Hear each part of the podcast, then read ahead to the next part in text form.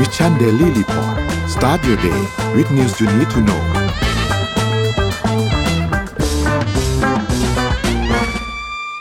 สวัสดีครับยินดีต้อนรับเข้าสู่ Mission Daily Report ประจำวันที่ 5 กันยายน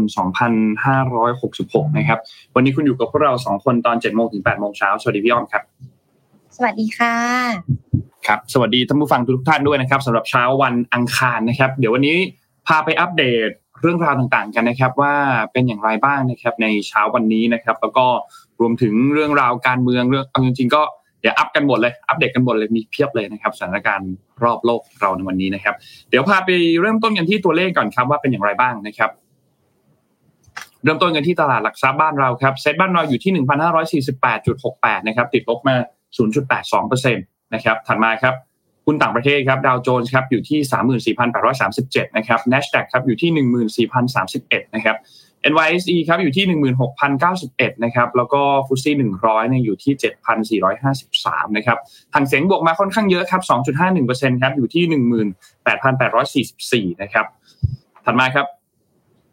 ราคาน้ำมันดิบครับช่วงนี้ราคาขึ้นค่อนข้างเยอะครับ WTI เนี่ยอยู่ที่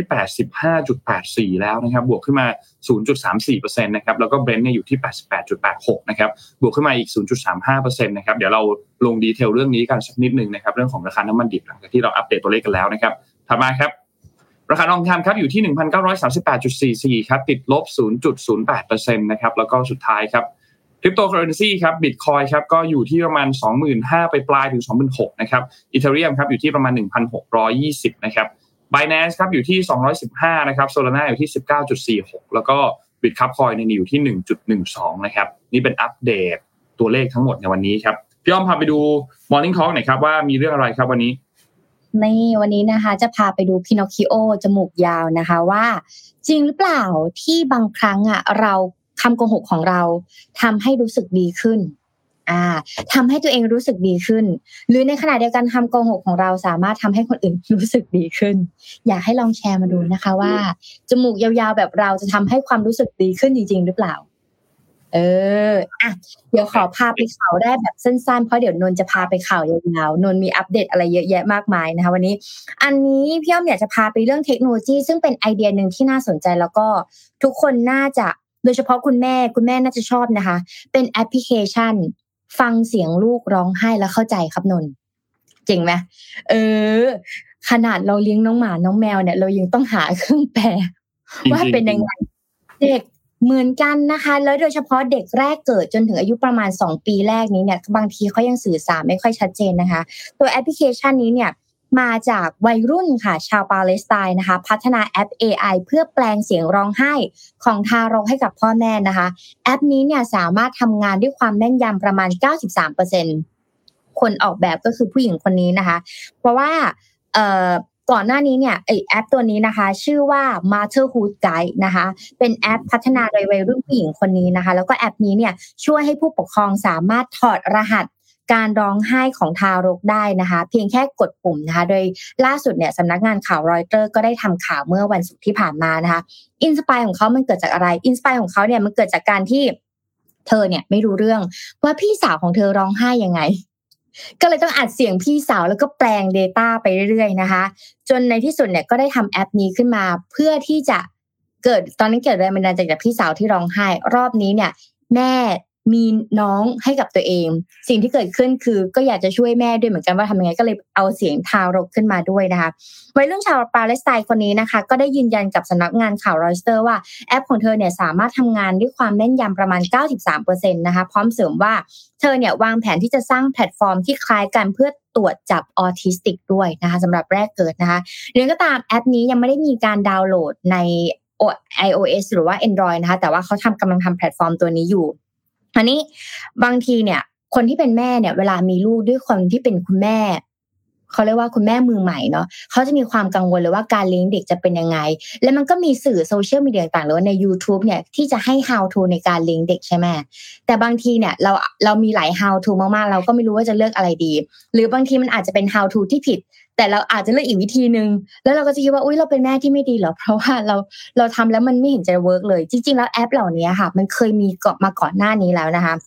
โดยเฉพาะแอปที่ชื่อว่า Chatter Baby นะคะ Shatter Baby เนี่ยเกิดมาตั้งแต่ปี 2018 โดยมหาวิทยาลัยแคลิฟอร์เนียนะคะ สร้างขึ้นเพื่อแจ้งเตือนสำหรับคู่รักที่คู่รักหูหนวกที่มีลูก และไม่รู้ว่าลูกร้องยังไง มีนะ บางทีคู่รักหูหนวกแล้วก็ เพอเอิญตั้งครรภ์นะคะ มีน้องขึ้นมาแต่ว่าเวลาเด็กร้องไห้แล้วไม่รู้ว่าเกิดอะไรขึ้นนะคะ ทีม UCLA เนี่ยซึ่งร่วมกับผู้เชี่ยวชาญทางด้านจิตเวชและวิทยาศาสตร์ ทางด้านชีวภาพนะคะ ได้พัฒนาแอป โดยใช้ตัวอย่างเสียงร้องไห้ของทารกมากกว่า 2,000 เสียง แล้วก็ใช้แอปที่ชื่อว่า Shutter Baby นะคะ สามารถดาวน์โหลดได้ฟรีบนอุปกรณ์ Apple แล้วก็ Android สำหรับใครที่มีลูกในตอนนี้ก็สามารถดาวน์โหลดแอปนี้ได้นะคะ แอปนี้เนี่ยอาจจะช่วยให้ผู้หญิงบางคนที่มีภาวะซึมเศร้าหลังคลอด เนื่องจากการวิจัยเนี่ยแสดงให้เห็นว่าพวกเธออาจจะมีความยากลำบากมากๆสำหรับผู้หญิงที่มีภาวะซึมเศร้าหลังคลอดนะคะ แล้วก็ไม่รู้ว่ามีวิธีรับมือกับทารกยังไง ในขณะเดียวกันเมื่อประมาณ 7 8 ปีที่แล้วนะคะ ปี 2015 เนี่ยก็มีแอปหนึ่งนะคะ จากมหาวิทยาลัยแห่งชาติไต้หวันนะคะ ได้พัฒนาตัวแอปที่ชื่อว่า Infant Cry Translator นะคะ ซึ่งเป็นแอปที่ช่วยวิเคราะห์ รูปแบบการร้องไห้ที่แตกต่างกันถึง 4 รูปแบบทีมพัฒนาแอปเนี่ยใช้เสียงร้องไห้ประมาณ 2 0 0 0 0 0เสียง จากทารกแรกเกิดประมาณ 100 คนนะคะแอปนี้เนี่ยแสดงอัตราความแม่นยำถึง 92%ช่วยให้ผู้ปกครองเนี่ยสามารถทราบว่าลูกหิว ลูกง่วงนอน เจ็บปวด หรือว่าบางทีต้องเปลี่ยนผ้าอ้อมใหม่จะเขาจะร้องไห้ขึ้นมานะคะการพัฒนาแอปเนี่ยเป็นนวัตกรรมดังกล่าวที่เกิดขึ้น หลังจากการวิจัยอย่างละเอียดนะคะ เกี่ยวกับเสียงร้องไห้ และมีเป้าหมายเพื่อให้ผู้ปกครองเนี่ยสามารถตอบสนองความต้องการของทารกได้ทันทีนะคะ แล้วก็ในช่วงหลายปีที่ผ่านมาค่ะมีงานวิจัยจำนวนมากพบว่าทารกเนี่ยมีน้ำเสียงร้องไห้ที่แตกต่างกันแบบจริง ๆ แล้ว ซึ่งก่อนหน้านี้นักวิจัยเมื่อแบบหลายสิบปีแล้วเขาเอะแต่ตอนนี้มันเกิดขึ้นจริง ๆ แล้วนะคะ แล้วก็มีวิดีโอบน YouTube มากมายให้คำแนะนำนะคะ แล้วก็หาโซลูชันที่มันเหมาะกับตัวเอง และมีงานวิจัยหลายชิ้นนะคะ สรุปกิจกรรมบริเวณสมอง และวิธีการควบคุม การเห็นอกเห็นใจของเด็กเนี่ยเกิดขึ้นมาจากการร้องแล้วก็การเลี้ยงดูของเด็กนั่นเองค่ะ ก็อันนี้ก็เป็นอีกเขาเรียกว่าอีกหนึ่งนวัตกรรมที่มันเกิดขึ้นแต่มันเกิดมาตั้งแต่ปี 2015 แล้วเนาะแต่ว่า Data เหล่านี้ เป็นประโยชน์ ที่เราจะต่อยอดหลายอย่างในอนาคตนะคะ ก็ขอขอบคุณนักวิจัยตอนนั้นที่ทำขึ้นมา เพราะบางทีอาจจะไม่ได้ตังค์แต่ทำขึ้นมานะแล้วก็มีเสียงแมวเข้ามาแล้วเนี่ยนนอยากอยากอยากเข้าใจเสียงนี้ด้วยว่ามันต้องการอะไรนะครับ แต่จริงๆแล้วนนเข้าใจแล้วว่ามันต้องการอะไรมันต้องการจะออกไปข้างนอกนะครับ เดี๋ยวนนขอพาไปที่ข่าวถัดไปก่อนแล้วกันนะครับ เดี๋ยวค่อยพาไปส่งแมวออกไปข้างนอกนะครับขอพาไปที่ข่าวราคาน้ำมันนิดนึงนะครับ เมื่อกี้ที่เราอัปเดตตัวเลขราคาน้ำมันกันเนี่ย เราจะเห็นว่า ราคาเนี่ยมันค่อนข้างที่จะสูงเลยล่ะนะครับในช่วงเวลาตอนนี้นะครับราคาน้ำมันในปัจจุบันเนี่ยปรับตัวขึ้นใกล้ที่จะแตะระดับสูงสุดเมื่อเทียบกับในเดือนพฤศจิกายนปีที่แล้วแล้วนะครับ แล้วก็ต้องบอกว่าตลาดในช่วงนี้เนี่ยก็คาดหวังนักวิเคราะห์ต่างๆเนี่ยก็มีการคาดหวังว่าการลดปริมาณการผลิตจากบรรดากลุ่มผู้นำโอเปกพลัสทั้งหลายเนี่ยนะครับจะทำให้ตลาดราคาน้ำมันเนี่ยมันยิ่งตึงตัวเข้าไปอีกนะครับ คือณปัจจุบันตอนนี้เนี่ยถ้าเราไปดูราคาน้ำมันเนี่ยก็จะเห็นว่า ราคา WTI เนี่ยก็ไปแตะอยู่ที่ประมาณ 85 ดอลลาร์ต่อบาร์เรลใช่ไหมครับแล้วก็เพิ่มขึ้นมาประมาณ 7%เมื่อเทียบกันกับช่วงเวลาเดียวกันในสัปดาห์ที่แล้วเนี่ยนะครับ แล้วก็รัสเซียเองเนี่ยนะครับที่เป็นหนึ่งในผู้ผลิตน้ำมันรายใหญ่ของโลก แล้วก็เป็นผู้นำกลุ่มโอเปกพลัสเนี่ยนะครับก็มีการประกาศขยายมาตรการการควบคุมการส่งออกด้วยนะครับซึ่งเดี๋ยวจะมีดีเทลออกมาคาดว่าน่าจะในสัปดาห์นี้แหละนะครับส่วนซาอุดิอาระเบียเองที่เป็นผู้นำของกลุ่มเช่นเดียวกันเนี่ยก็บอกว่ามีแนวโน้มที่จะ ทำตามนโยบายที่คล้ายๆกับรัสเซียเหมือนกันนะครับก็ทำให้ณปัจจุบันตอนนี้เนี่ยสิ่งที่คาดการณ์ว่าจะเกิดขึ้นก็คือน่าจะมีการควบคุมการผลิตน้ำมันเนี่ยนานต่อไปจนถึงอย่างน้อยก็คือเดือนตุลาคมนะครับ ทีนี้สภาวะตลาดราคาน้ำมันเนี่ยในช่วงปีครึ่งปีแรกเนี่ยนะครับ ก็ ค่อนข้างจะซบเซาแต่ว่าในช่วงที่ผ่านมาเนี่ยค่อนข้างจะดีขึ้นพอสมควรนะครับ เนื่องจากอุปทานที่ลดลงก็แสดงถึงสัญญาณการปรับสมดุลของตลาดนะครับ แล้วก็สต็อกของสหรัฐอเมริกาเองก็ลดลงอย่างต่อเนื่องนะครับน้ำมันดิบของสหรัฐเองอาจจะได้แรงหนุนจากการคาดการณ์ของตลาดต่างๆนะครับที่มาถึงจุดที่สุดของฤดูกาลที่เป็นอัตราดอกเบี้ยขาขึ้นนะครับเช่นเดียวกันกับที่จีนเองก็พยายามที่จะสนับสนุนการเติบโตก็เริ่มเป็นรูปเป็นร่างขึ้นมาเล็กน้อยนะครับ ทีนี้จากที่เรา วิเคราะห์กันเนี่ยนะครับ มีการวิเคราะห์กันเนี่ยนะครับ ก็เขาก็บอกว่าอุปทานเนี่ยจะตึงตัวมากขึ้นนะครับถ้าหากว่าซาอุกับพันธมิตรต่างๆในกลุ่มโอเปกโอเปกพลัสเนี่ยนะครับไม่กลับแผนลดกำลังการผลิตราคาน้ำมันเนี่ยมีโอกาสที่จะไปแตะสูงถึงอยู่ที่ประมาณ 90 ดอลลาร์ต่อบาร์เรลนะครับแล้วก็เมื่อที่เมื่อเราไปดูข้อมูลอีกอันหนึ่งเนี่ยนะครับก็จะพบว่าการปรับลดกำลังการผลิตของเหล่าบรรดาผู้นำโอเปกพลัสเนี่ยนะครับก็น่าจะประสบความสำเร็จ เพราะว่า การคว่ำบาตรของอิหร่านเนี่ยจะเริ่มผ่อนคลายลงด้วย แล้วก็การส่งออกจะไม่ได้รับกระทบกระเทือนมากสักเท่าไหร่นะครับ นอกจากนี้ถ้าเราดูตัวเลขเนี่ยก็จะเห็นว่าราคาน้ำมันเนี่ยตั้งแต่ช่วงปีที่แล้วเอ่อช่วงปีที่แล้วช่วงต้นปีที่ผ่านมาเนี่ยนะครับค่อยๆ เพิ่มมาเรื่อยๆ ค่อยๆ เพิ่มมาเรื่อยๆ จนถึงวันนี้ที่อยู่ที่ประมาณ 85ถึง88 ใช่ไหมครับสองสองตัวหลักๆ ที่เรามีการดูก็คือ Brent กับตัว WTI เนี่ยนะครับ ก็ขึ้นมาค่อนข้างพอสมควรเลยล่ะ อันนี้ก็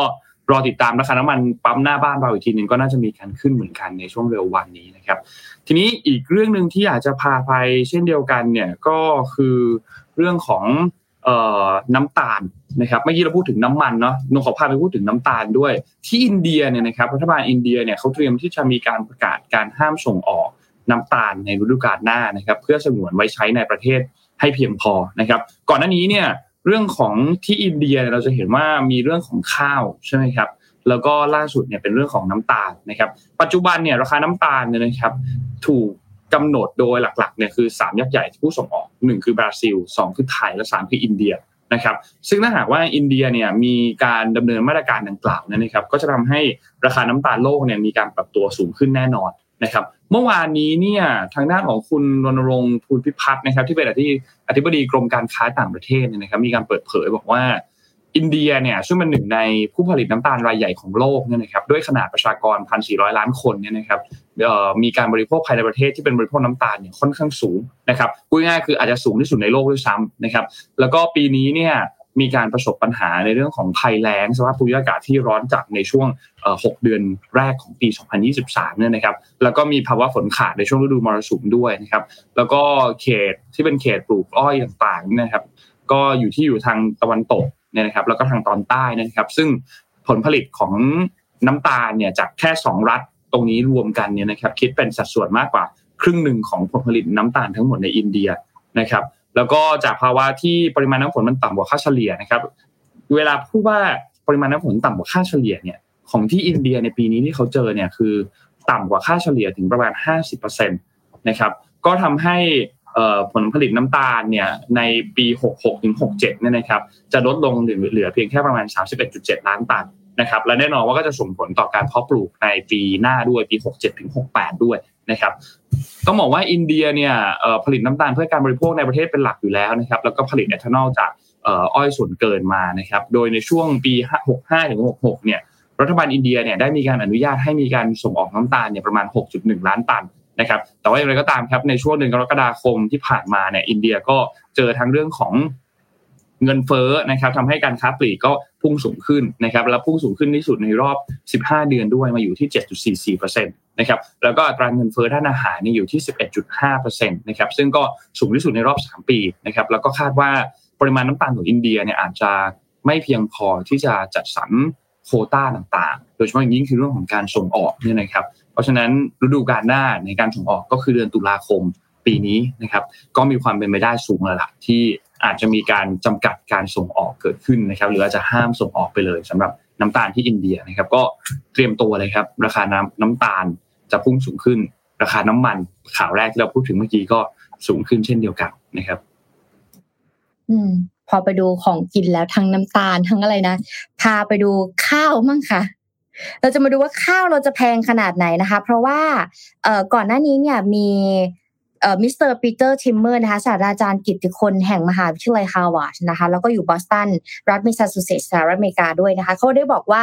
ราคาข้าวตลาดโลกที่มีราคาสูงรอบที่สุดในในรอบในมากที่สุดในรอบ 15 ปีขณะนี้เนี่ยย่อมส่งผลรุนแรงมากที่สุดต่อผู้บริโภคที่ยากจนค่ะ แล้วเขาก็คาดการณ์นะคะว่าเวียดนามกับไทยอาจจะสามารถดันราคาข้าวตลาดโลกแพงกระฉูดประวัติการณ์เลยนะคะดันจนไปถึง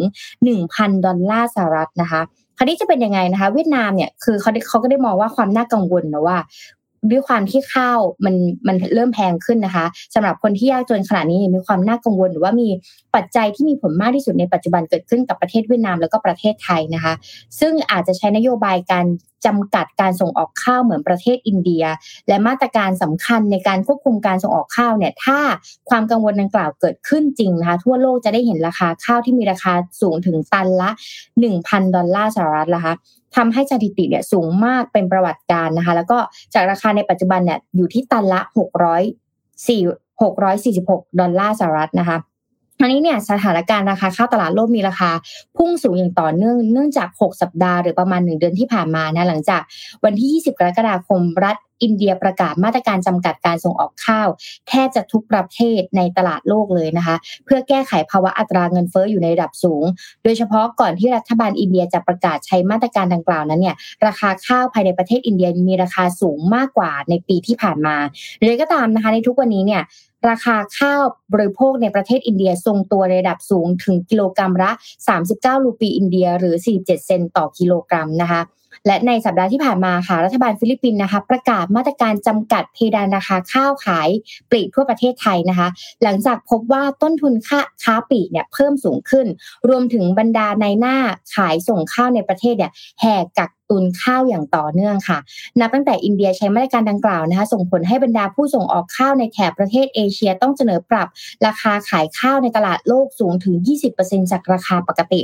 ราคาข้าวนะคะ ในตลาดโลกของเดือนสิงหาคมที่ผ่านมานะคะ ยังคงทำสถิติสูงรอบ 15 ปีค่ะทำให้ผู้ส่งออกเวียดนามเนี่ยมีรายได้เพิ่มขึ้นระหว่าง 15-40ดอลล้านดอลลาร์สหรัฐนะคะหรือประมาณ 525 ถึง 1,400 ล้านบาทค่ะ เมื่อเปรียบเทียบจากราคาข้าวในช่วงก่อนหน้านี้ที่รัฐบาลอินเดียประกาศใช้มาตรการห้ามส่งออกข้าวแทบทุกชนิด ซึ่งทำให้ปริมาณข้าวในตลาดโลกเนี่ยหายไปถึง 10 ล้านตัน โดยอินเดียนะคะเป็นประเทศผู้ส่งออกข้าวใหญ่อันดับหนึ่งของโลก ด้วยปริมาณข้าวมากถึง 40%ของตลาดโลกมาจากอินเดียค่ะ อันนี้ต้องติดตามกันด้วยนะ เพราะว่าขนาดบ้านเราข้าวยังแพงขายต่างประเทศก็แพง แต่ก็ยังดีที่บ้านเราปลูกข้าวกินเองนะลองจินตนาการจินนถ้าแบบ เราต้องนำเข้าทุกอย่างอะมาในประเทศมันจะแพงขนาดไหน ครับเออแล้วก็คำว่าปลูกข้าวกินเองนี่มีอีกความหมายหนึ่งก็คือพวกข้าวที่มันดีๆอะบางทีเราก็ไม่ได้กินนะครับพี่อ้อมเขาส่งเขาส่งออกเลยนะเราก็จะได้กินข้าวที่แบบเกรดต่ำลงมานิดนึงอะไรเงี้ย อันนี้เคยได้ยินมานะโนไม่รู้ว่ามันมันจริงแท้แค่ไหนเนี่ย แต่ว่าเพื่อนพวกเพื่อนๆที่แบบเขาทำอยู่ในวงการอาหารอะไรเงี้ยก็ก็มีการพูดถึงเหมือนกันในเรื่องเรื่องนี้แต่เอาล่ะนั่นแหละครับ ก็น่าเป็นห่วงครับ ทั้งราคาข้าวราคาน้ำมัน ราคาน้ำตาลและอันก็น่าติดตามครับว่าหลังจากนี้จะยังไงต่อครับเอ่อขอพาไปต่อที่จีนนิดนึงนะครับ เราคุยเรื่องเศรษฐกิจจีนกันมาหลายครั้งแล้ว โดยภาพรวมเราก็จะเห็นว่าในช่วงตั้งแต่ต้นปีที่ผ่านมาของที่จีนเนี่ยนะครับ เราจะเห็นว่าเศรษฐกิจจีนมีข่าวร้ายเพียบไปหมดเลยเอ่อไม่ว่าจะเป็นเรื่องของอัตราการเกิดเนาะก็ต่ำลง ตัวเลขเศรษฐกิจการเติบโตทางเศรษฐกิจ ก็ชะลอตัวไม่ถึงกับต่ำลงแต่ชะลอตัวนะครับ อัตราการว่างงานก็สูงขึ้นนะครับ เม็ดเงินลงทุนที่เข้าไปลงทุนในในประเทศก็ต่ำลงนะครับ การส่งออกตกต่ำลงค่าเงินหยวนเองก็ต่ำลง แล้วก็ภาคสังหาริมทรัพย์เองก็อยู่ในช่วงวิกฤตเหมือนกันนะครับ คือต้องบอกว่าในช่วงเวลาตอนนี้เนี่ยน่าเป็นห่วงพอสมควร มีคนพูดถึงว่ามันเป็นระเบิดเวลาด้วยซ้ำโจไบเดนเองก็เคยมีการพูดถึงเรื่องนี้ว่าอ่อจีนเนี่ยตอนนี้เหมือนเป็นระเบิดเวลาที่ กำลังนับถอยหลังไปสู่การจุดชนวนนะครับ แล้วก็บอกว่าความไม่พอใจของประชาชนในจีนเนี่ยเริ่มเพิ่มขึ้นมากขึ้นเรื่อยๆนะครับ ส่วนทางด้านของสีจิ้นผิงเองที่เขาพูดถึงเรื่องนี้เขาก็บอกว่าเขาบอกว่าเศรษฐกิจจีนมีความยืดหยุ่นยังมีศักยภาพอยู่มีชีวิตชีวาอยู่นะครับแล้วก็ต้องบอกว่าในช่วงเวลาตอนนี้เอง คือคนหนึงพูดอีกแบบหนึ่งอีกคนหนึงก็พูดอีกแบบหนึ่งนะครับปัญหาหนึ่งก็คือเรื่องของวิกฤตสังหาริมทรัพย์ใช่ไหมครับที่ต้องบอกว่าณปัจจุบันตอนนี้เป็นศูนย์กลางของปัญหาเลยล่ะ นะครับ มีขนาดที่คือตลาดอสังหามันใหญ่นะครับ ถ้าคิดกับ GDP เนี่ยก็เป็นหนึ่งในสามเลยนะครับ เพราะฉะนั้นอันนี้เป็นอันหนึ่งที่น่าเป็นห่วงมาก คือต้องบอกว่าในช่วง 20 ปีที่ผ่านมาเนี่ยถ้าเราไม่นับในช่วงปี 2 ปีนี้เนี่ยนะครับภาคอสังหาริมทรัพย์ของจีนเนี่ยค่อนข้างที่จะเฟื่องฟูมากรุ่งเรืองมากนะครับ มีโปรแกรมมีโครงการอสังหาอะไรเยอะมากนะครับจนกระทั่งมาช่วงนี่แหละ โควิดเนี่ยแหละนะครับทำให้จำนวนประชากรทั่วประเทศเองก็ลดลงนะครับ โครงสร้างสังหาที่เดิมทีมีการสร้างการมีโปรเจกต์อะไรต่างๆ ขึ้นมาที่สร้างกันค่อนข้างเยอะเนี่ยก็เลยได้รับผลกระทบค่อนข้างเยอะนะครับ แล้วก็บางส่วนเองก็มองว่าจีนเองอะค่อนข้างที่จะมีความเสี่ยงที่จะเจอวิกฤตแบบตอนวิกฤตซับพรามในปี 2008 นะครับ ก็เลยมีการ ออกนโยบายต่างๆนะครับที่ให้บริษัทผู้พัฒนาอสังหาริมทรัพย์เนี่ยมีการกู้ยืมได้นะครับทำให้ณปัจจุบันตอนนี้ก็นั่นแหละครับก็ก็มีหนี้กันค่อนข้างเยอะพอสมควรเลยล่ะนะครับและที่สำคัญคืออุปสงค์การซื้อบ้านในตลาดจีนเองก็ลดลงค่อนข้างเยอะด้วยนะครับ เช่นเดียวกันกับราคาอสังหาริมทรัพย์ที่มันร่วงลงมา แล้วจีนเองก็มีปัญหาเรื่องเงินฝืดด้วยนะครับ ที่มันตรงข้ามกับที่ประเทศอื่น ๆเขาเจอการเขาเจอเงินเฟ้อการจีนเจอเงินฝืดใช่ไหมครับ แล้วก็ ต้องบอกว่าตอนนี้เนี่ยที่จีนเนี่ยนะครับ ที่ต้องติดตามอันหนึ่งก็คือเรื่องของการ move ต่อไปของรัฐบาลนะครับ การเปลี่ยนแปลงทิศทางทางเศรษฐกิจของรัฐบาลจีนเนี่ยนะครับ การเมืองต่างๆ จะต้องมีการเปลี่ยนแปลงไหมเนี่ยนะครับณปัจจุบันถ้าถ้าเราเห็นเนี่ยนะครับ ก็จะเห็นว่าคือในแง่หนึ่งเนี่ยอัตราการเจริญเติบโตในปัจจุบันของจีนเนี่ยจะบอกว่าจะถือว่าค่อนข้างต่ำเมื่อเทียบกับอัตราการเจริญเติบโตทางเศรษฐกิจที่สูงมากของจีนในช่วง ปีก่อนๆหน้านี้นะครับ ถ้านับตั้งแต่ปี 1989 ตามข้อมูลเนี่ย การเติบโตทางเศรษฐกิจของจีนเนี่ยจะอยู่ที่ประมาณ 9%ต่อปีนะครับ ส่วนตัวเลขในปี 2023 เนี่ยคาดว่าจะหารครึ่งเลย น่าจะเหลือแค่เพียงประมาณ 4.5%เท่านั้นเองนะครับ ซึ่งมันต่ำลงมาครึ่งหนึ่งเลย ซึ่งเป็นตัวเลขที่ลดลงมาเยอะมากนะครับ แต่ก็ยังถือว่ายังเติบโตอยู่นะครับ ยังเติบโตอยู่กว่าเศรษฐกิจในประเทศอื่นๆ หลายประเทศเหมือนกัน เพราะฉะนั้นในมุมมองหนึ่งก็อาจจะมองว่า สถานการณ์แบบนี้เองก็อาจจะเหมาะสมแล้วหรือเปล่านะครับสำหรับฝั่งของชาติตะวันตกนะครับ คือชาติตะวันตกเนี่ยใช้การกระตุ้นเศรษฐกิจเนี่ยส่วนหนึ่งก็จะมาจากเรื่องของการใช้จ่ายของประชาชนในประเทศใช่ไหมครับแต่จีนเนี่ยไม่ได้ไม่ได้ไม่ได้มองในเรื่องนี้สักเท่าไหร่เพราะจีนมองว่าเป็นการสิ้นเปลือง แล้วก็เป็นการส่งเสริมเรื่องของปัจเจกชนอะไรมากเกินไป จีนก็เลยมองว่าการกระตุ้นให้คนไปซื้ออะไรต่างๆเนี่ยในประเทศไปเที่ยวพักผ่อนหรือกระตุ้นเศรษฐกิจด้วยวิธีนั้นเนี่ยไม่ได้เสริมความมั่นคงทางทางชาติสักเท่าไหร่หรือหรือว่าเพิ่มศักยภาพการแข่งขันกับเศรษฐกิจของฝั่งสหรัฐเท่าไหร่นะครับ แต่สิ่งที่จีนต้องการ หรือถ้าพูดง่ายๆคือสิ่งที่สีจิ้นผิงมองไว้เนี่ยคือต้องการการเจริญเติบโตของเศรษฐกิจก็จริง แต่ว่าการเจริญเติบโตของเศรษฐกิจเนี่ยก็ไม่ใช่เป้าหมายในตัวมันเอง ที่ในที่นี้หมายถึงว่า แนวคิดของประธานพิดีเนี่ยเขามองในเรื่องของการที่พัฒนาอุตสาหกรรมที่เป็นอุตสาหกรรมขั้นสูงเนี่ย ให้มีกำลังการผลิตที่เพิ่มขึ้น ไม่ว่าจะเป็นเรื่องของปัญญาประดิษฐ์ต่างๆ เทคโนโลยีที่เป็นมิตรกับสิ่งแวดล้อม การผลิตชิปต่างๆ ก็จะเป็นสิ่งที่ทำให้ตลาดของจีนเนี่ยสามารถที่จะแข่งขันกับตลาดของโลกได้มากขึ้น และที่สำคัญที่สุดก็คือ ลดการพึ่งพากับประเทศอื่น ๆ ให้น้อยที่สุดให้น้อยลงนะครับ แล้วก็อันนี้ก็เป็นเป็นเหมือนกับมาตรการอันหนึ่งเป็นมุมมองใหญ่ละกัน ที่จะนำไปสู่มาตรการต่างๆ ของจีนที่จะเอามารับมือกับภาวะเศรษฐกิจที่มันชะลอตัวแบบนี้นะครับ ซึ่งมาตรการในรัฐบาลจีนที่ออกมาเพื่อกระตุ้นเศรษฐกิจเนี่ยหลัก ๆ ก็มีหลายอย่างเนาะไม่ว่าจะเป็นเรื่องของการลดข้อจำกัดในการกู้ยืม การลดระดับเบี้ยลงนะครับที่ลดลงไม่ไม่ได้เยอะสักเท่าไหร่หรอกแทนที่จะมีการอัดฉีดเม็ดเงินเข้าไปในระบบเศรษฐกิจ นะครับทำให้นักลงทุนชาวต่างชาติเองก็กังวลเหมือนกัน แล้วก็ต้องการให้รัฐบาลของจีนเนี่ยมีมาตรการที่เร่งด่วนมากขึ้น มีมาตรการที่มันแบบเหมือนใหญ่ ๆ มากขึ้น ไม่ใช่กระตุ้นเศรษฐกิจเล็ก ๆ น้อยๆเล็กๆน้อยๆนะครับก็ก็เลยเป็นอันหนึ่งที่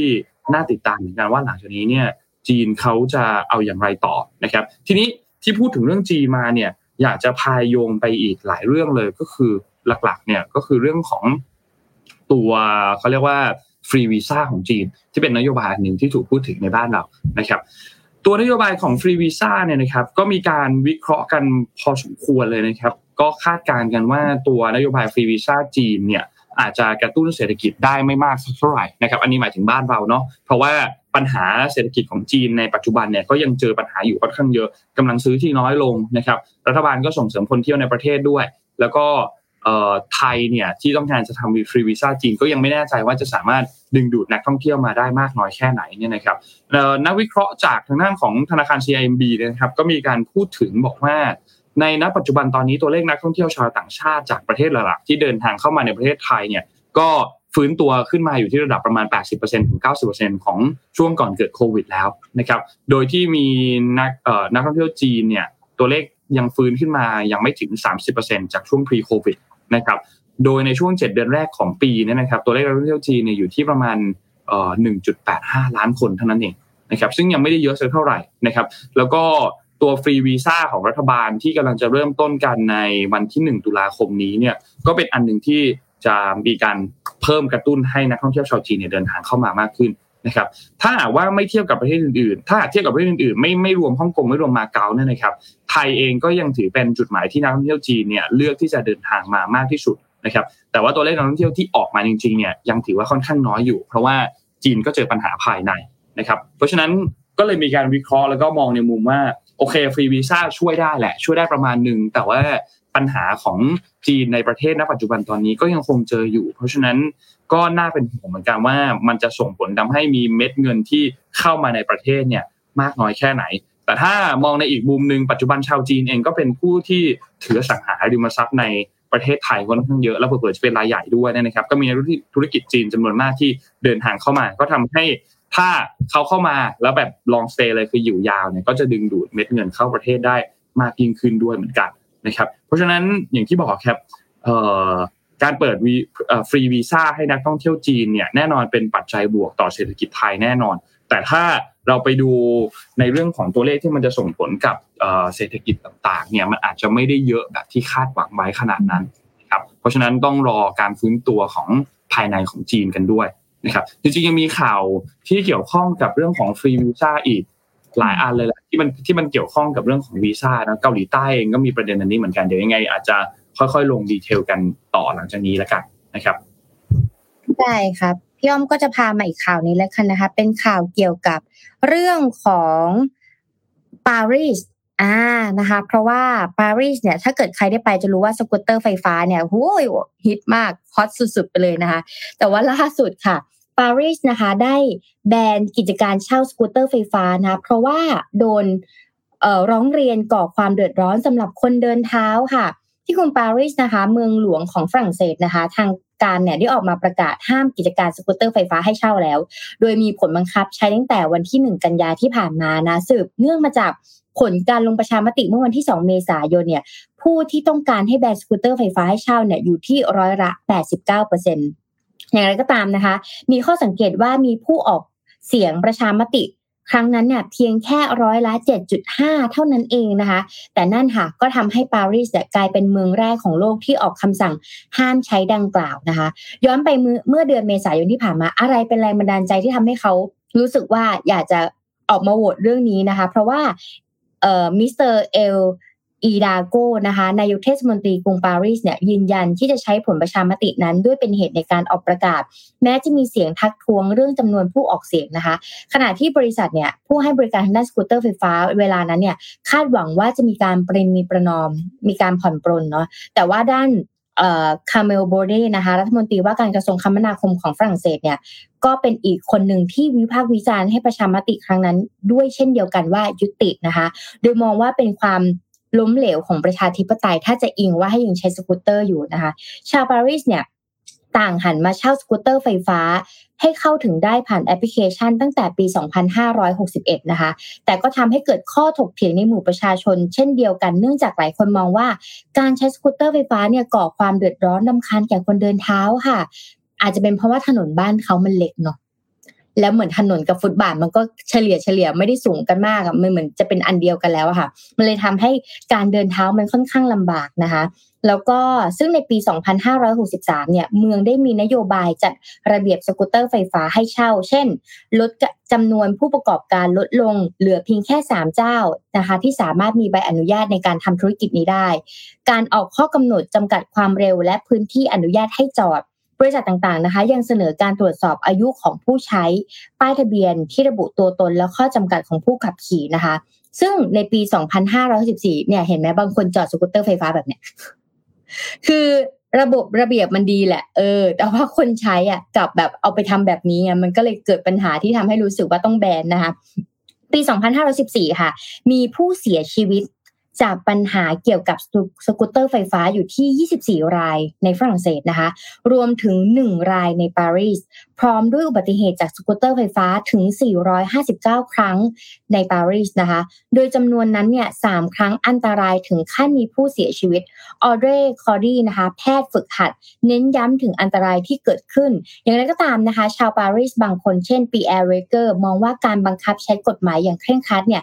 น่าจะดีกว่าการสั่งห้ามอย่างเด็ดขาด โดยยืนยันถึงความจำเป็นในการใช้แนวทางที่สมดุลการสัญจรในเมืองนะคะ อีกด้านหนึ่งสกูตเตอร์ไฟฟ้าที่ถูกแบนนั้นเนี่ยได้รับการตอบรับอย่างดีในเมืองเทลอาวิฟของอิสราเอลโดยเปลี่ยนจากการใช้สัญจรบนถนนกลางกรุงปารีสเนี่ยมาเป็นถนนริมชายหาดของที่ของที่นั่นของอิสราเอลแทนนะคะ อันนี้ก็เป็นอีกประเด็นที่น่าสนใจเพราะว่า จริง ๆ แล้วสกูตเตอร์ไฟฟ้ามันเหมือนมันก็เหมือนจักรยานเนาะมันจะไม่เหมือนรถยนต์ที่เราอะอยู่ในรถ แล้วเวลาเกิดอุบัติเหตุอะมันจะมีแอร์แบ็กต่างๆ ที่ปกป้องเรา แต่สกูตเตอร์ไฟฟ้าเราจะปกป้องได้ก็ต่อเมื่อเราต้องขับให้ดีค่ะบวกกับถนนต้องดี คนต้องไม่พลุกพ่าน และถ้าเกิดใครไปปารีสจะรู้ว่ามันจะมีแบบขึ้นเนินขึ้นเขาขึ้นสะพานแล้วเลนถนนฟุตบาทเนี่ยมันเล็กมากๆ คนก็เยอะมากๆ แล้วคนปารีสก็ชอบเดินริมถนนมากๆดังนั้นมันก็เลยมีเหตุที่สกูตเตอร์ไฟฟ้าด้วยความที่มันขับเร็วเนาะมันก็อาจจะเกิดอุบัติเหตุเหล่านี้ได้เนี่ยเผื่อนั่งกินข้าวอยู่เนี่ยสกูตเตอร์ไฟฟ้าขับมาเร็วก็เสี่ยงอันตรายอีกเหมือนกันเนี่ยนั้นเนี่ยมันก็เลยแบบมีปัญหาเยอะแยะตั้งแต่อุบัติเหตุ การเสียชีวิต การควบคุม การใช้เก็บคืน ปัญหามันเยอะรัฐบาลเลยว่างั้นแบนแล้วกัน ง่ายดีช่วยไก่ให้ลิงดูปณีปนอมก็น่าจะเวิร์กไปเลยแบนอะไรเงี้ย นี่แหละค่ะคือของอีกอันหนึ่งที่พี่อยากจะพาไปแป๊บนึงนะคะ อันนี้แบบเป็นข่าวที่อยากจะพูดก็คือ เกี่ยวกับเรื่องของ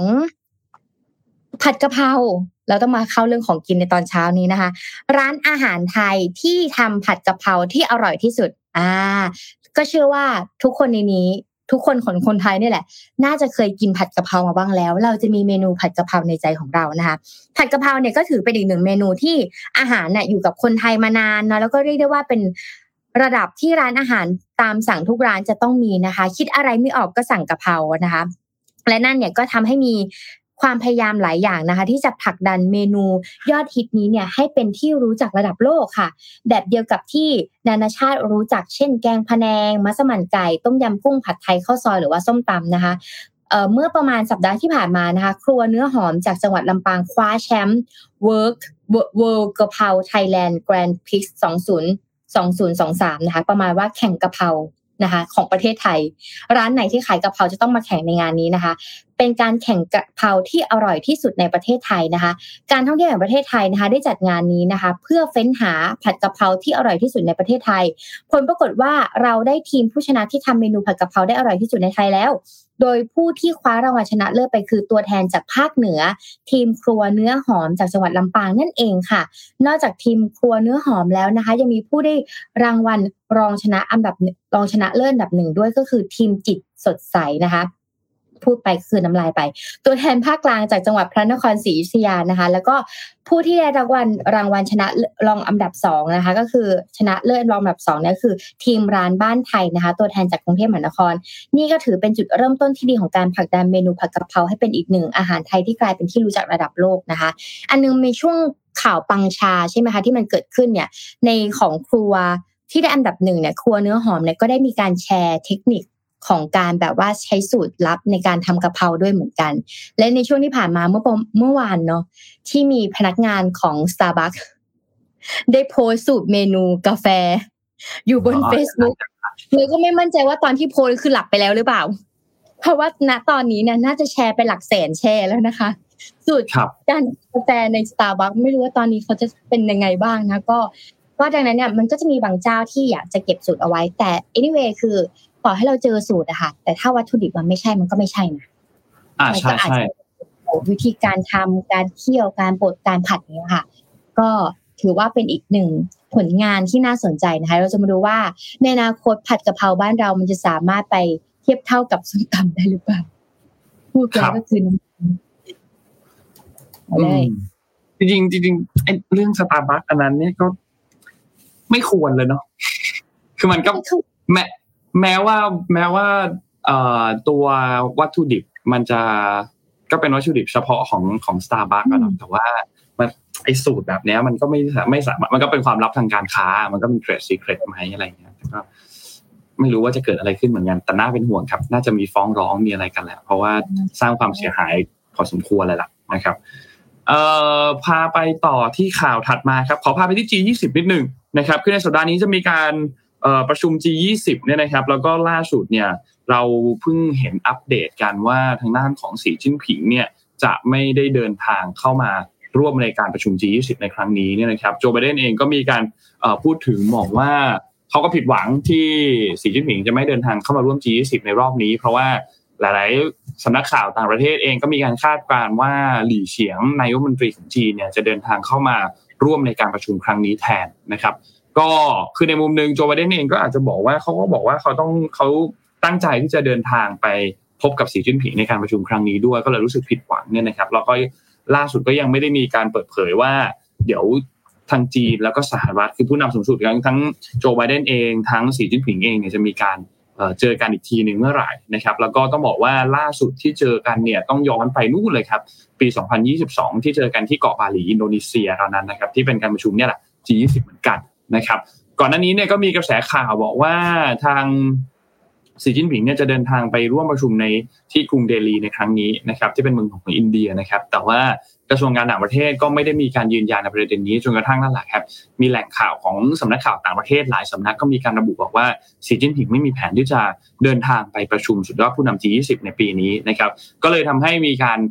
นั่นแหละถอนตัวเกิดขึ้นนะครับ แล้วณปัจจุบันตอนนี้ถ้าเรามองในเรื่องของความสัมพันธ์ระหว่าง จีนแล้วก็สหรัฐในช่วงหลายปีที่ผ่านมาเนี่ยก็ความสัมพันธ์ก็อยู่ในภาวะที่ถอยหลังไปด้วยนะครับ แล้วก็ต้องบอกว่าความสัมพันธ์ระหว่างจีนกับอินเดียเองเนี่ยก็ไม่ค่อยดีสักเท่าไหร่นะครับเพราะว่าเพิ่งมีการเผชิญหน้ากันตามแนวชายแดนที่มีความพิพาทในบริเวณแถบฮิมาลัยนะครับรัฐบาลอินเดียเองก็ได้มีการประท้วงที่รัฐบาลจีนมีการอ้างกรรมสิทธิ์เหนือ รัฐอรุณาจัลนะครับที่เป็นอยู่ในบริเวณที่ราบสูงตรงบริเวณตรงนี้นี่แหละนะครับ ก็ เพิ่งมีประเด็นกันในช่วงสัปดาห์ที่ผ่านมาที่เองนะครับหลายฝ่ายเองก็มีการคาดการณ์ว่าทั้งไบเดนแล้วก็ทั้งสีชิ้นผิงเองก็มีโอกาสที่จะเจอกันอีกทีนึงเนี่ยคือนู่นเลยครับช่วงปลายปีในเดือนพฤศจิกายนในวันที่ 15 ถึงวันที่ 17 นะครับที่จะมีการประชุมเอเปกนะครับหรือว่าการประชุมสุดยอดผู้นำความร่วมมือทางเศรษฐกิจเอเชียแปซิฟิกนะครับที่จะจัดขึ้นที่รัฐแคลิฟอร์เนียนะครับซานฟรานซิสโกนะครับของสหรัฐอเมริกานะครับก็ ตอนนั้นสหรัฐก็จะเป็นเจ้าภาพด้วยนะครับในการจัดประชุมในวันที่ 15ถึง17 พฤศจิกายนที่จะถึงนี้นะครับก็คาดว่าน่าจะมีการพบกันนะครับ ก็รอติดตามว่าสุดท้ายแล้วจะจะพบกันจริง ๆ หรือเปล่านะครับ อีกข่าวหนึ่งที่เอ่อน่าเป็นห่วงเหมือนกัน ก็คือมีการรายงานนะครับที่เป็นจากจากทางด้านของเกาหลีใต้นะครับ โดยสภาผู้แทนราษฎรเนี่ยนะครับ ก็มีสมาชิกคนหนึ่งชื่อยูซังบุมนะครับ ก็มีการรายงานว่า มีแหล่งข่าวเปิดเผยออกมานะครับจากทางด้านของสำนักข่าวกรองของเกาหลีใต้หรือว่า NIS เนี่ยนะครับก็มีการระบุบอกว่าเซอร์เกย์ชอยกูนะครับที่เป็นรัฐมนตรีกระทรวงกลาโหมของสหรัฐเออของรัสเซียเนี่ยนะครับได้มีการพูดคุยกับทางด้านของคิมจองอึนที่เป็นผู้นำสูงสุดของเกาหลีเหนือนะครับว่าจะมีการซ้อมรบกันเป็นทางทะเลนะครับเป็นไตรภาคี และจะดึงจีนเข้ามาร่วมซ้อมรบเป็นชาติที่ 3 หมายความว่า จะมีการร่วมซ้อมรบกันทางทะเลเนี่ยนะครับ ประกอบไปด้วยรัสเซีย เกาหลีเหนือ แล้วก็จีนนะครับ ซึ่งข้อมูลจากหน่วยข่าวกรองของเกาหลีใต้เนี่ยก็มีการระบุบอกว่ารัฐมนตรีกระทรวงกลาโหมของรัสเซียเนี่ยนะครับ ได้มีการพูดคุยถึงความเป็นไปได้ ที่จะมีการซ้อมรบร่วมกันทางทะเลนะครับ ระหว่างการเยือนเกาหลีใต้ในวันที่ 25-27 กรกฎาคมที่ผ่านมานะครับ ซึ่งต้องบอกว่าอันนี้น่าสนใจ เพราะว่าถ้าเราย้อนความเป็นจริงๆนี่ยนะครับ การซ้อมรบของเกาหลีเหนือเนี่ยไม่ได้มีการซ้อมรบร่วมกับชาติอื่นๆเนี่ยมานานมากแล้วนะครับ ถ้าย้อนไปต้องย้อนไปตั้งแต่ช่วงปี 1950 ที่มีสงครามเกาหลีตอนนู้นเลยนะครับ แล้วต้องบอกว่าแม้ว่าสงครามตอนนั้นมันจะสิ้นสุดลงแล้วเนี่ยไม่ได้มีการประทะกันแล้วในช่วงเวลาหลังจากนั้นเนี่ยนะครับ แต่ว่าก็บอกว่ายังอยู่ในภาวะสงครามอยู่นะครับ แล้วก็อย่างไรก็ตามแม้ว่าจะมีการซ้อมรบที่มีโอกาสที่จะเกิดขึ้นในรอบนี้เนี่ยนะครับ ก็ แน่นอนว่าน่าจะสร้างความกังวลให้กับทั้งสหรัฐอเมริกาแน่นอน แล้วก็ญี่ปุ่น แล้วก็เกาหลีใต้ด้วยนะครับ แล้วว่าแล้วก็ต้องบอกว่าในมุมหนึ่งเองเนี่ยอาจจะไม่ได้ไม่ได้สร้างผลกระทบอะไรมากนักสักเท่าไหร่ เพราะว่าเกาหลีเหนือเนี่ยพื้นที่กำลังพื้นที่ตรงนั้นรวมถึงกำลังทางทะเลของเกาหลีเหนือเนี่ยไม่ได้เยอะมากนะครับเมื่อเทียบกับรัสเซียแล้วก็เทียบกับจีนนะครับ เพราะฉะนั้นอันนี้ก็น่าเป็นน่าน่าติดตามเหมือนกันว่าสุดท้ายแล้วจะมาในรูปแบบไหน นะครับแล้วก็อีกอันหนึ่งที่หน่วยข่าวกรองของเกาหลีใต้พูดถึงก็คือเรื่องของการแต่งตั้งแต่งตั้งการผู้สืบทอดตำแหน่งผู้นำสูงสุดของเกาหลีเหนือเนี่ยนะครับเพราะว่าก่อนหน้านี้เนี่ยมีข่าวลือเนาะว่าคิมจองอึนเนี่ยจะมีการแต่งตั้งลูกสาวก็คือคิมจูแอร์ขึ้นมาเป็นผู้สืบทอดนะครับอันนี้ก็มีข่าวเหมือนกันแต่ว่ายังเร็วเกินไปที่จะสรุปเรื่องนี้นะครับ แล้วก็น่าจะประมาณนี้ครับน่าจะประมาณนี้ครับสำหรับเรื่องเรื่องของ เกาหลีเหนือนะครับ ที่จะมีข่าวการซ้อมรบกับรัสเซียแล้วก็จีนนะครับ อืมพอนนมาข่าวการเมืองนะคะพี่อ้อมก็อยากจะพาไปข่าวเกี่ยวกับเรื่องของภูมิอากาศนะคะ แล้วก็ภาวะโลกร้อนสักนิดหนึ่งนะคะ อย่างแรกเลยคือหลายประเทศที่เราเคยคุยกันมาก่อนหน้านี้เนี่ยตอนนี้เนี่ย ญี่ปุ่น อินเดีย แล้วก็ออสเตรเลียนะคะ มีอุณหภูมิที่สูงขึ้น คืออินเดียตอนนี้ก็คือลำบากมากเลยเนาะ ไม่ว่าจะเป็นเรื่องของปัญหาต่างๆ ทั้งข้าว ทั้งน้ำตาล ทั้งมะเขือเทศนะคะ ตอนนี้มีเรื่องของอุณหภูมิด้วยนะคะ แล้วก็ญี่ปุ่นนะคะพบอุณหภูมิเฉลี่ยในฤดูร้อนสูงที่สุดนับตั้งแต่เริ่มการจดบันทึกที่ผ่านมานะคะ โดยอุณหภูมิเฉลี่ยระหว่างเดือนมิถุนายน จนถึงสิงหาคมของปีนี้เนี่ยสูงกว่าระดับปกติถึง 1.76 องศาเซลเซียสนะคะ ถือเป็นฤดูร้อนที่อากาศร้อนที่สุดในประวัติศาสตร์ญี่ปุ่นนะตั้งแต่เริ่มมีการจดบันทึกในอุณหภูมิตั้งแต่ปีไหนรู้ไหม1898นะคะ ก็คือจดมาแล้วไม่ต่ำกว่า30ปีนะ อุณหภูมิสูงระหว่างวันที่ 16 กรกฎาคมถึงวันที่ 23 สิงหานะคะ ทุบสถิติจุดสังเกตการเนี่ยอยู่ที่ 106 จุด จาก 915 จุดทั่วญี่ปุ่นนะคะ จึงทำให้เดือนกรกฎาคมนี้เนี่ยเป็นเดือนกรกฎาคมที่อบอุ่นที่สุด เพราะตอนเราปกติใครไปญี่ปุ่นในช่วงร้อนก็ที่ว่าร้อนร้อนไม่เท่าไหร่หรอกร้อนไม่สู้ไทย แต่ตอนนี้ก็คือจะเกินกว่าไทยแล้วนะคะและเดือนมิถุนายนในปีนี้เป็นปีที่มิถุนายนที่ร้อนที่สุดอันดับสองเท่าที่เคยบันทึกมาด้วย ทางด้านนักวิเคราะห์ญี่ปุ่นเนี่ยระบุว่าอุณหภูมิในฤดูร้อนเนี่ยทำลายสถิติครั้งนี้มีนัยสำคัญ ไม่ใช่แค่ตัวเลขสถิติ โดยเน้นย้ำถึงผลกระทบของการเปลี่ยนแปลงสภาพภูมิอากาศภาวะโลกร้อน มันเลยส่งผลกระทบในเรื่องของการดูแล เรื่องของจิตใจ เรื่องของ อาหารกินอยู่เรื่องของสุขภาพของผู้สูงอายุเนี่ยที่เขาจะต้องมาเริ่มวางแผนแล้วว่า เอ๊ะ แล้วถ้าปีหน้ามันร้อนแบบนี้อีกเนี่ยจะเกิดอะไรขึ้นบ้างนะคะ ทางด้านอินเดียค่ะ อุณหภูมิเนี่ยเฉลี่ยสูงสุดของเดือนสิงหาคมที่ผ่านมาอยู่ที่ 28.4 องศาเซลเซียส เป็นสถิติเดือนสิงหาคมนะคะ ซึ่งมีอุณหภูมิสูงสุดของอินเดียนับตั้งแต่เริ่มมีการรวบรวมข้อมูลตั้งแต่ปี 2414 หน่วยงานทางด้านอุตุนิยมวิทยาของอินเดียประกาศภาวะคลื่นความร้อน ครอบคลุมพื้นที่ส่วนใหญ่ของประเทศค่ะ เกือบทุกปีนะคะ ในรอบหนึ่งทศวรรษที่ผ่านมา โดยอุณหภูมิเนี่ยมีบางพื้นที่ที่สูงเป็นสถิติถึง 50 องศาเซลเซียส ส่วนประเทศที่ควรจะหนาวอย่างออสเตรเลียนะคะ อุณหภูมิเฉลี่ยช่วงฤดูหนาวของออสเตรเลียเนี่ยซึ่งผ่านพ้นไปเนี่ยสร้างสถิติอุ่นที่สุด นับตั้งแต่มีการเก็บข้อมูลในประเทศนะคะ รายงานอุณหภูมิเฉลี่ยฤดูหนาวของประเทศเนี่ยซึ่งอยู่ระหว่างเดือนมิถุนายนจนถึงสิงหาคมที่ผ่านมาอยู่ที่ 16 16.75 องศาเซลเซียสทำลายสถิติ 16.68 องศาเซลเซียส ที่วัดได้เมื่อช่วงฤดูร้อนของปี 2539 ค่ะ และเป็นสถิติสูงสุดนับตั้งแต่เริ่มมีการบันทึกข้อมูลอย่างเป็นทางการเมื่อปี 2453 พอพูดถึงตรงนี้แล้วก็จะเห็นแล้วว่า ญี่ปุ่นที่เคยร้อนก็ร้อนที่สุด อ่าอินเดียที่เคยร้อนก็ไม่เคยจะร้อนขนาดนี้ ออสเตรเลียที่ไม่เคยคิดว่ามันจะร้อน ก็กลับมาร้อนอีกครั้งนะคะ อันนี้เป็นสิ่งที่ เราต้องคอนเซิร์นเพราะเวลาอากาศที่มันเปลี่ยนแปลงค่ะ มันจะนำมาสู่โรคต่างๆ โดยเฉพาะอย่างยิ่งเกี่ยวกับเรื่องของไข้เลือดออกนะคะ ขอภาพอีกข่าวหนึ่งเร็วๆค่ะ วิกฤตไข้เลือดออกในกัวเตมาลานะคะ ทำให้มีผู้เสียชีวิตไปแล้วเนี่ย 22 ราย และป่วยกว่า 12,200 คนค่ะสำนักงงานข่าวต่างประเทศนะคะ รายงานจากกรุงกัวเตมาลาซิตี้ประเทศกัวเตมาลานะคะ อาจจะไม่เคยได้ยินนะ แต่ว่ามันมีอยู่จริงนะคะเมื่อวันที่ 1 กันยายนที่ผ่านมานะคะกระทรวงสาธารณสุขกัวเตมาลาประกาศสถานการณ์ฉุกเฉิน จากไข้เลือดออกในประเทศค่ะ ซึ่งนับตั้งแต่ต้นปีนี้เนี่ยมีผู้ป่วยสะสมมากกว่า 12,200 คนนะคะ เพิ่มขึ้นมากกว่า 2 เท่าเมื่อเทียบกับช่วงเวลาเดียวกันของปีที่แล้วและมีผู้เสียชีวิตมากกมากกว่า 22 รายนะคะ สถานการณ์แพร่ระบาดของโรคไข้เลือดออกเนี่ยครั้งรุนแรงที่สุดเลยนะคะ ของกัวเตมาลาเกิดขึ้นเมื่อปีตอนแรกเนี่ยเกิดขึ้นมาปี 2562 นะคะ มีผู้ป่วยสะสมเนี่ยประมาณ 50,000 คนและตอนนี้เนี่ยก็คือปี 2566นะก็มีผู้ป่วยสะสมประมาณ 12,000 แต่ยังไม่ถึงปีไง เพราะตอนนี้มันอยู่กำลังกลางปีนะคะขณะที่องค์กรอนามัยโลกนะคะ WHO เนี่ยเตือนว่าภาวะความเปลี่ยนแปลงของสภาพอากาศของโลกที่มันเปลี่ยนแปลงขนาดนี้เนี่ยมีแนวโน้มที่จะทวีความรุนแรง จะทำให้เกิดการแพร่ระบาดของโรคไข้เลือดออกอย่างรุนแรงขึ้นค่ะ เช่นเดียวกับไข้เลือดออกเนี่ยสามารถฆ่าชีวิตประชากรทั่วโลกมากถึงปีละ 50ถึง100 ล้านคนนะคะเราอาจจะไม่เคยรู้มาก่อนนะว่าไข้เลือดออกมันสามารถเกิดผลได้ขนาดนี้นะคะ ส่วนใหญ่เนี่ยเป็นใคร คนที่เสียชีวิตจากเหตุการณ์ครั้งนี้นะคะ จากไข้เลือดออกเนี่ยส่วนใหญ่เป็นพลเมืองที่อาศัยอยู่ในภูมิประเภทประเทศที่อากาศมีความร้อนแล้วก็มีความชื้น หรือกึ่งเขตร้อนนะคะ เริ่มแรกเนี่ยผู้ป่วยจะมีอาการปวดศีรษะ ปวดข้อมีไข้ และมีผื่นแดงตามร่างกายคล้ายผื่นร้อนนะคะหรือคล้ายหัดด้วย แต่หากปล่อยให้อาการรุนแรงเนี่ยอาจจะทำให้เกิดภาวะเกล็ด เลือดต่ำและเกิดความดันโลหิตต่ำจนช็อกและเสียชีวิตได้ค่ะ เพราะเนี่ยภาวะโรคร้อนอันตรายมากๆอย่างประเทศไทยบางโซนก็มีร้อนชื้นเนาะไข้เลือดออกเนี่ยมันก็เลยจะเกิดผลขึ้นได้ดีมากๆนะคะ ดังนั้นต้องระวังนะสำหรับใครที่อยู่แบบบ้านต้นไม้เยอะๆ มีป่าหรือว่าอากาศ หรือว่าอาการที่เริ่มบอกแบบปวดหัวปวดศีรษะเป็นไข้อะไรเงี้ยก็ต้องรีบไปหาหมอนะเพราะว่าอันตราย แต่ช่วงนี้หน้าฝนบ้านเรา แต่หน้าฝนบ้านเราก็คือเหมือนหน้าร้อน ต้องดูแลไม่ดีอืมนะคะ บ้านเราหน้าไหนก็เหมือนหน้าร้อนครับ ร้อนทุกหน้านะครับสามฤดูร้อนร้อนแล้วก็ร้อนมาก จริงครับ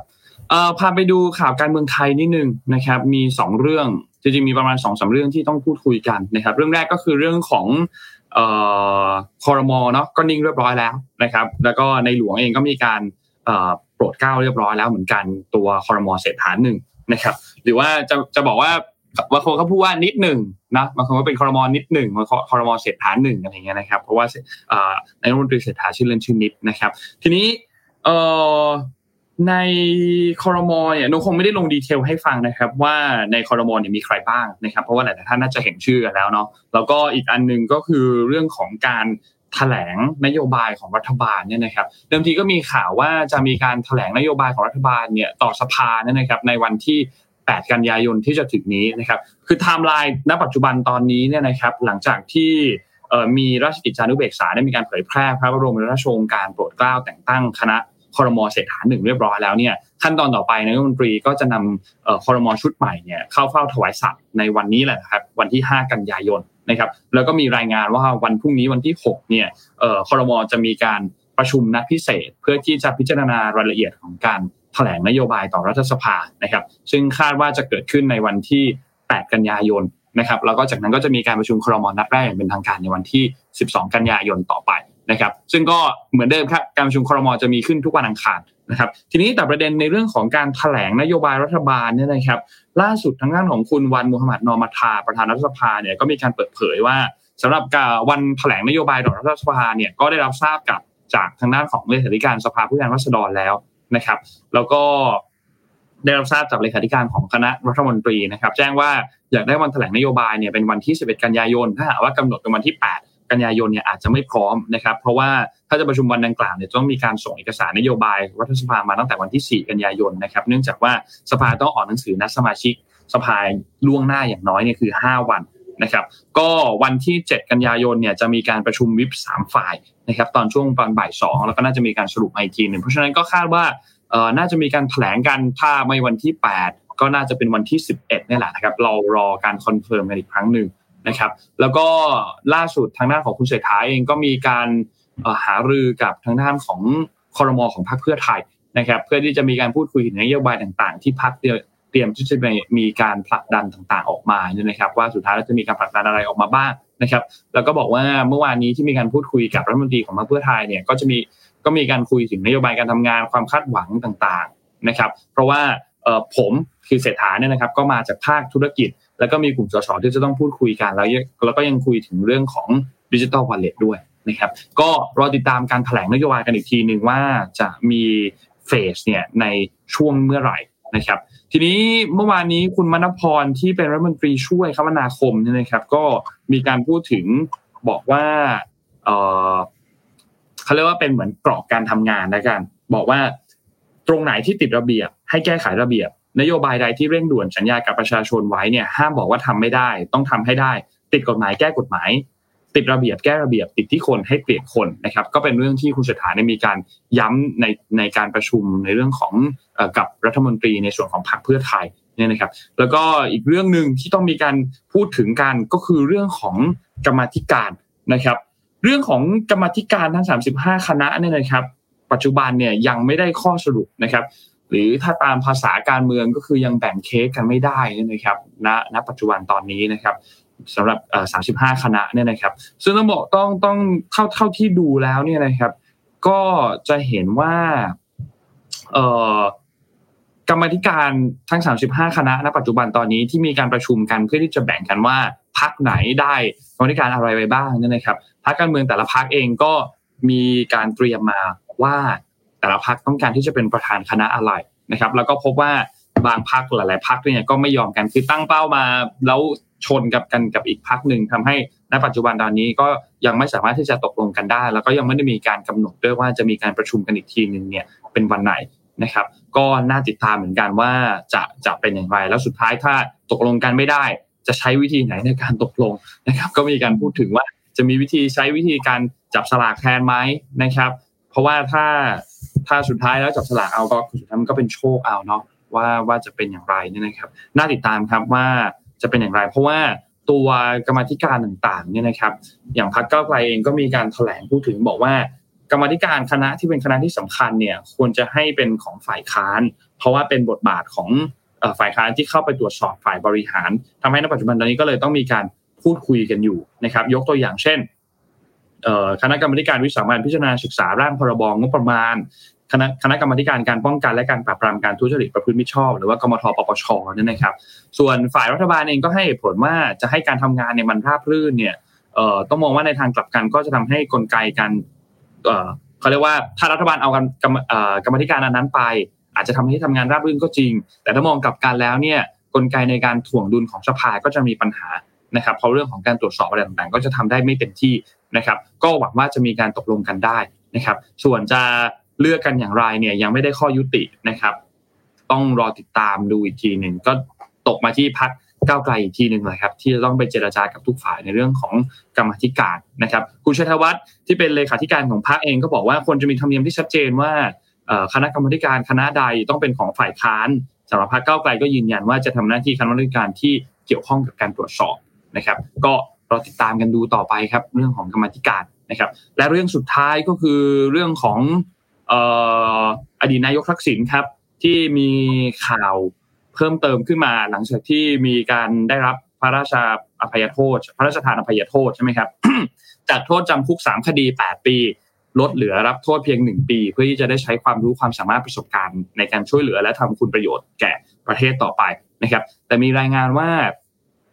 อดีตนายกทักษิณเนี่ย เป็นผู้ต้องขังที่สูงวัยมีอาการเจ็บป่วยเรื้อรัง เพราะฉะนั้นอาจจะเข้าเกณฑ์อย่างใดอย่างหนึ่ง ตามกฎกระทรวงแห่งพรบราชทัณฑ์ในปีพศ 2560 นะครับที่อาจจะได้รับโทษอย่างน้อยหนึ่งในสามนะครับแล้วก็หากตัดสินผ่านเกณฑ์เนี่ยนะครับ ก็จะได้หลักเกณฑ์ที่จะเหลือโทษเพียงหนึ่งในสามของหนึ่งปีพูดง่ายก็คือเหลือหนึ่งปีสิบสองเดือนเนาะหนึ่งในสามก็ประมาณสี่เดือนนะครับแล้วก็หากได้รับการพักโทษก็จะเป็นไปตามขั้นตอนต่างๆ ก็คือในเรื่องของการราชทัณฑ์นำตัวไปรายงานต่อเจ้าพนักงานคุมการประพฤติภายใน 3 วัน พื่อกำหนดหมายกำหนดวันเวลาสำหรับการรายงานตัวรายเดือน แล้วอาจจะมีเรื่องของ EM ไหมก็ขึ้นอยู่กับดุลพินิจของพนักงานควบคุมการประพฤตินะครับ แต่ในกรณีของคุณทักษิณที่เป็นผู้ต้องขังสูงวัยที่รบเร้าด้วยสีโรคเรื้อรัง แล้วก็เคยดำรงตำแหน่งนายรัฐมนตรี และสำนึกในการกระทำความผิดเข้าสู่กระบวนการยุติธรรมไม่มีพฤติการหลบหนีจึงเป็นไปได้ว่าอาจจะไม่เข้าข่ายว่าต้องติดกำไร EM นะครับแต่อาจจะพ่วงเงื่อนไขว่าไม่ให้ยุ่งกับเรื่องของงานการเมืองใด ๆ นะครับ เพราะฉะนั้น ถ้าเอาความเป็นไปได้ที่ใกล้ที่สุดเนี่ยนะครับที่อดีตนายกทักษิณจะพ้นโทษและได้รับการปล่อยตัวทันทีเนี่ยก็คือมีประเด็นเรื่องของมีกรณีพระราชกฤษฎีกาประกาศลงราชกิจจานุเบกษานะครับให้เป็นการพระราชทานอภัยโทษทั่วไป ซึ่งมักจะเกิดขึ้นในวาระโอกาสสำคัญต่างๆยกตัวอย่างเช่นในวันที่ 13 ตุลาคม หรือวันวันที่ 5 ธันวาคมนะครับซึ่งก็ต้องรอดูว่าจะมีสาระในเรื่องของเนื้อหาการยกเว้นอื่น ๆ หรือเปล่า นะครับ แต่ว่าทั้งหมดก็เป็นเรื่องของราชอำนาจนะครับ เพราะฉะนั้นก็รอติดตามกันดูครับว่าจะเป็นอย่างไรครับในเรื่องของการอภัยโทษว่าจะเข้าเกณฑ์ไหมและสุดท้ายเนี่ยจะได้รับโทษนานแค่ไหนนะครับเดี๋ยวเราเปลี่ยนแบบกล้องแป๊บนึงนะครับพี่อ้อมพาไปต่อเลยครับมีอะไรปิดท้ายไหมครับ หรือเราเข้า Morning Talk เลย เข้า Morning Talk ได้เลยครับ เพราะว่า Morning Talk วันนี้ก็จะเป็นเรื่องแบบว่า พินอคิโออย่างเราบางครั้งคำโกหกของเราทำให้รู้สึกดีขึ้นจริงหรือเปล่านะคะ ซึ่งก็มีทั้งแบบทำให้ตัวเองรู้สึกดีขึ้นบางทีโกหกตัวเอง แต่ถ้ามันทำให้เรารู้สึกดีมันก็อาจจะโอเคนะ แต่ถ้ามันไบแอสมากเกินไปเข้าข้างตัวเองก็อาจจะแบบไม่โอเค หรือในขณะเดียวกันเนี่ย บางครั้งคำโกหกทำให้รู้สึกดีขึ้นสำหรับคนอื่นหรือเปล่ามีท่านบอกว่า จริงค่ะ เพราะว่าทำให้คนที่เราโกหกเขารู้สึกดี และทำให้เรารู้สึกดีเป็นบางครั้ง แต่เมื่อเป็นเช่นนั้นเนี่ย เราจะโกหกต่อไปและต่อไปแล้วก็ต่อไป แล้วเราก็เริ่มรู้สึกเหนื่อยและแย่กับตัวเอง แต่กับนักการเมืองคงเป็นแค่กลยุทธ์การตลาดมั้งนะคะเออครับผมสิ่งที่เราจะจับได้ว่าโกหกหรือเปล่าเนี่ย ลองถามเรื่องนั้นอีกสักใช้ระยะเวลาประมาณหลายเดือน ถ้าพูดไม่เหมือนเดิมอะโกหกจริง เออนี่นี่มีนี่บางเอมีอมีคนพูดถึงบอกว่าเออขอขออภัยครับพี่อ้อมบอกได้ไม่ได้โกหก แต่แค่บอกไม่หมดอันนี้เราเจอบ่อยนะคะ สมมติว่าแบบว่า คือเราเราก็รู้แหละว่าแบบเราอยากจะได้ความจริง แต่บางทีเราแบบพูดคนที่เขาถึงได้บอกกันไงว่า คนพูดไม่หมดอะก็คือคนไม่ได้โกหกพูดไม่หมดไม่ได้โกหกอืมคือถ้าไม่ถามก็ไม่ได้บอกอะไรเงี้ยน่ากลัวเหมือนกันนะเออมแค่บอกไม่หมด ให้เข้าใจผิดไปเองนะคะ อันนี้ก็นนท์เห็นด้วยากลักับเอ่อความคิดเห็นอันนี้นะ ที่บอกว่าเอ่อถ้าพูดความจริงไม่ได้เนี่ย ก็เลือกที่จะไม่พูดไปเลย หรือว่าพูดให้น้อยที่สุดดีกว่า เพราะว่าคือคือโกหกมันก็อาจจะ อาจจะไม่ไม่นำไป อาจจะนำไปสู่อะไรที่มันไม่แย่ยิ่งแย่ลงไปอีกเนาะอย่างน้อยถ้าไม่ถ้าถ้าสุดถ้ารู้ตัวว่าพูดไม่ได้ เลือกไม่พูดอาจจะเป็นอีกหนึ่งทางออกที่ที่ดีมากกว่าหรือเปล่า อืมอืมใช่เพราะว่าการโกหกมันมีราคาต้องจ่ายเนอะบางทีแบบว่า เรื่องบางเรื่องมัน discredit ตัวเองอะ dis อืมความเชื่อมั่นของตัวเองไปอะไรทำทำดีมาหลายปีมาเสียกับการโกหกมันก็อันตราย อืมสมมุติบอกว่าโกหกว่าตัวเองต้องอิ่มแล้ว แต่จะได้ไม่ต้องหม่ำข้าวเหนียวหมูปิ้งเพิ่มอีกชุดคเอรับออันนี้ก็ดีนะข้าวเริ่มแพงนะ สมมูลฟาสติ้งก็อาจจะประหยัดเงินประหยัดโรอย่างคนึงบอกว่า ถ้าเข้าใจว่าโกหกทำไมเนี่ยจะดีกว่า เออเป็นครั้งเป็นแค่การซื้อเวลาเพื่อหนีปัญหา หรือว่ารอการแก้ไขกันแน่อะไรอย่างเงี้ยอืมอืมอืมยื้อเวลา ยื้อเวลาเหมือนการเมืองบ้านเราใช่ไหมในช่วงหนึ่งที่ก่อนจะได้ครับเลือกนายกยื้อไปเรื่อยๆกว่าจะได้ความจริงขึ้นมา เออ อาจจะไม่ได้โกหกแต่ก็ยื้อไปเรื่อยๆแต่ก็ก็ต้องเวทน้ำหนักให้ดีนะคะ บางบางทีเพราะว่าการที่เรา เออแต่ก็เห็นด้วยกับนนท์พี่ว่าการไม่พูดน่าจะดีที่สุด แต่ตามหลักศิลปะเราสามารถพูดได้ด้วยมุมมองของเรานะเออใช่ใช่หรือแบบมันมีหลักของมันพูดอะแต่ของพี่อ้อมอาจจะใช้บ่อย ใช้บ่อยจนทีมงานบอกว่าเหมือนแบบรู้แล้วว่า ถ้าพูดแบบเนี้ยน่าจะเป็นทางเนี้ยถือว่าคำตอบมันเป็นคำตอบแต่เราอ้อมทะเลก่อนอ้อมไปไปจะจิบเป็นเราประโลมก่อน จนทีมงานบอกว่าที่พูดมาเถอะ เอาตรงๆเลยอืมไม่ต้องอ้อม ผมรับโนได้เพราะว่าอันเนี้ยถ้าเป็นเรื่องทำงานอะ มันจะต้องแบบเหมือนคุยกันตั้งแต่แรกด้วยเนาะว่าวัฒนธรรมในแต่ละที่เป็นแบบไหนเนาะในบางที่เขาเขาจะพูดอ้อมๆเพื่อให้มันซอฟต์ลงเนาะในบางที่ก็คุยกันตั้งแต่แรกเลยว่าเฮ้ยถ้ามีการพูดตรงๆแบบเนี้ยไม่ต้องโกรธนะ คือ nothing personal คือคุยกันในเรื่องของงานอย่างเดียวอะไรเงี้ย โกรธก็ไม่ไม่โกรธก็เรื่องนึง แต่ว่าถ้างานมันไม่ดี ก็คุยกันด้วยเรื่องของผลงานว่าเอ้ยอันนี้มันไม่โอเค อันนี้ไม่โอเค อย่างนั้นนะ ต้องทำแบบนั้นแทนนะอะไรเงี้ย การคุยกันตั้งแต่แรกมันก็จะช่วยได้เยอะเหมือนกัน ที่ทำให้มันไม่โกรธกันนะเนาะไม่ต้องมาเคืองกันว่าเฮ้ยไอคนที่พูดกับเราแบบนี้อะไรเงี้ยอืมถ้าใช้บ่อยๆอะเราเจอทีมงานบอกว่าพี่พึ่งตรงมาเลยพี่ไม่ต้องอ้อมหรอกผมรับได้ ผมรับได้ผมรับได้ครับอย่างหนึ่งนะที่ที่มีคนพิมพ์มาคือ บางทีเนี่ยการโกหกนะครับ แค่บางครั้งที่ทำให้รู้สึกดีครับ เพราะว่าบางครั้งเนี่ยเราแค่อยากได้กำลังใจและเพิ่มความมั่นใจให้กับตัวเองนะคะเพราะว่าสุดท้ายแล้วจิตใจเราก็ต้องแข็งแรงเนาะบางทีการที่เราพูดเพื่อเพื่อให้เรารู้สึกดีขึ้น อาจจะไม่ใช่แค่คำโกหกนะ อาจจะเป็นเรื่องอื่นทำให้เรารู้สึกดีขึ้นอะ อย่างน้อยมันก็ทำให้เรามี drive ต่อได้ วันต่อวันอะวันนี้ดีที่สุดแล้วแล้วเราก็เริ่มใหม่สำหรับพรุ่งนี้อ่าก็ประมาณนี้ ประมาณนี้ครับวันนี้สำหรับ Morning Talk ครับแล้วก็สำหรับการอัปเดตข่าวสารกันในเช้าวันอังคารนะครับเดี๋ยววันพรุ่งนี้กับวันพฤหัสเนี่ยเราเข้าสตูนะครับแล้วก็วันศุกร์เนี่ยรู้สึกว่าจะจัดที่บ้านอีกวันหนึ่งนะครับก็สลับสลับกันครับตามความเหมาะสมในแต่ละวันในแต่ละสัปดาห์นะครับวันนี้ขอบคุณผู้สนับสนุนหลักของพวกเราครับขอบคุณ Mitsubishi Pajero Sport Elite Edition นะครับจุดสตาร์ทความแตกต่าง นะครับและขอบคุณ Shutterstock Number 24นะครับผู้ให้บริการ Shutterstock ประเทศไทยแต่เพียงผู้เดียวนะครับและแน่นอนขอบคุณท่านผู้ฟังทุกๆทท่านมากๆนะครับที่ติดตาม Mission Daily Report ในเช้าวันนี้และทุกๆเช้าเลยนะครับก็ไว้พบกันใหม่อีกครั้งหนึ่งในวันพรุ่งนี้มาอัปเดตข่าวสารกันอีกครั้งหนึ่งนะครับวันนี้เราสองคนลาไปก่อนครับ สวัสดีครับ สวัสดีค่ะ Mission Daily Report start your day with news you need to know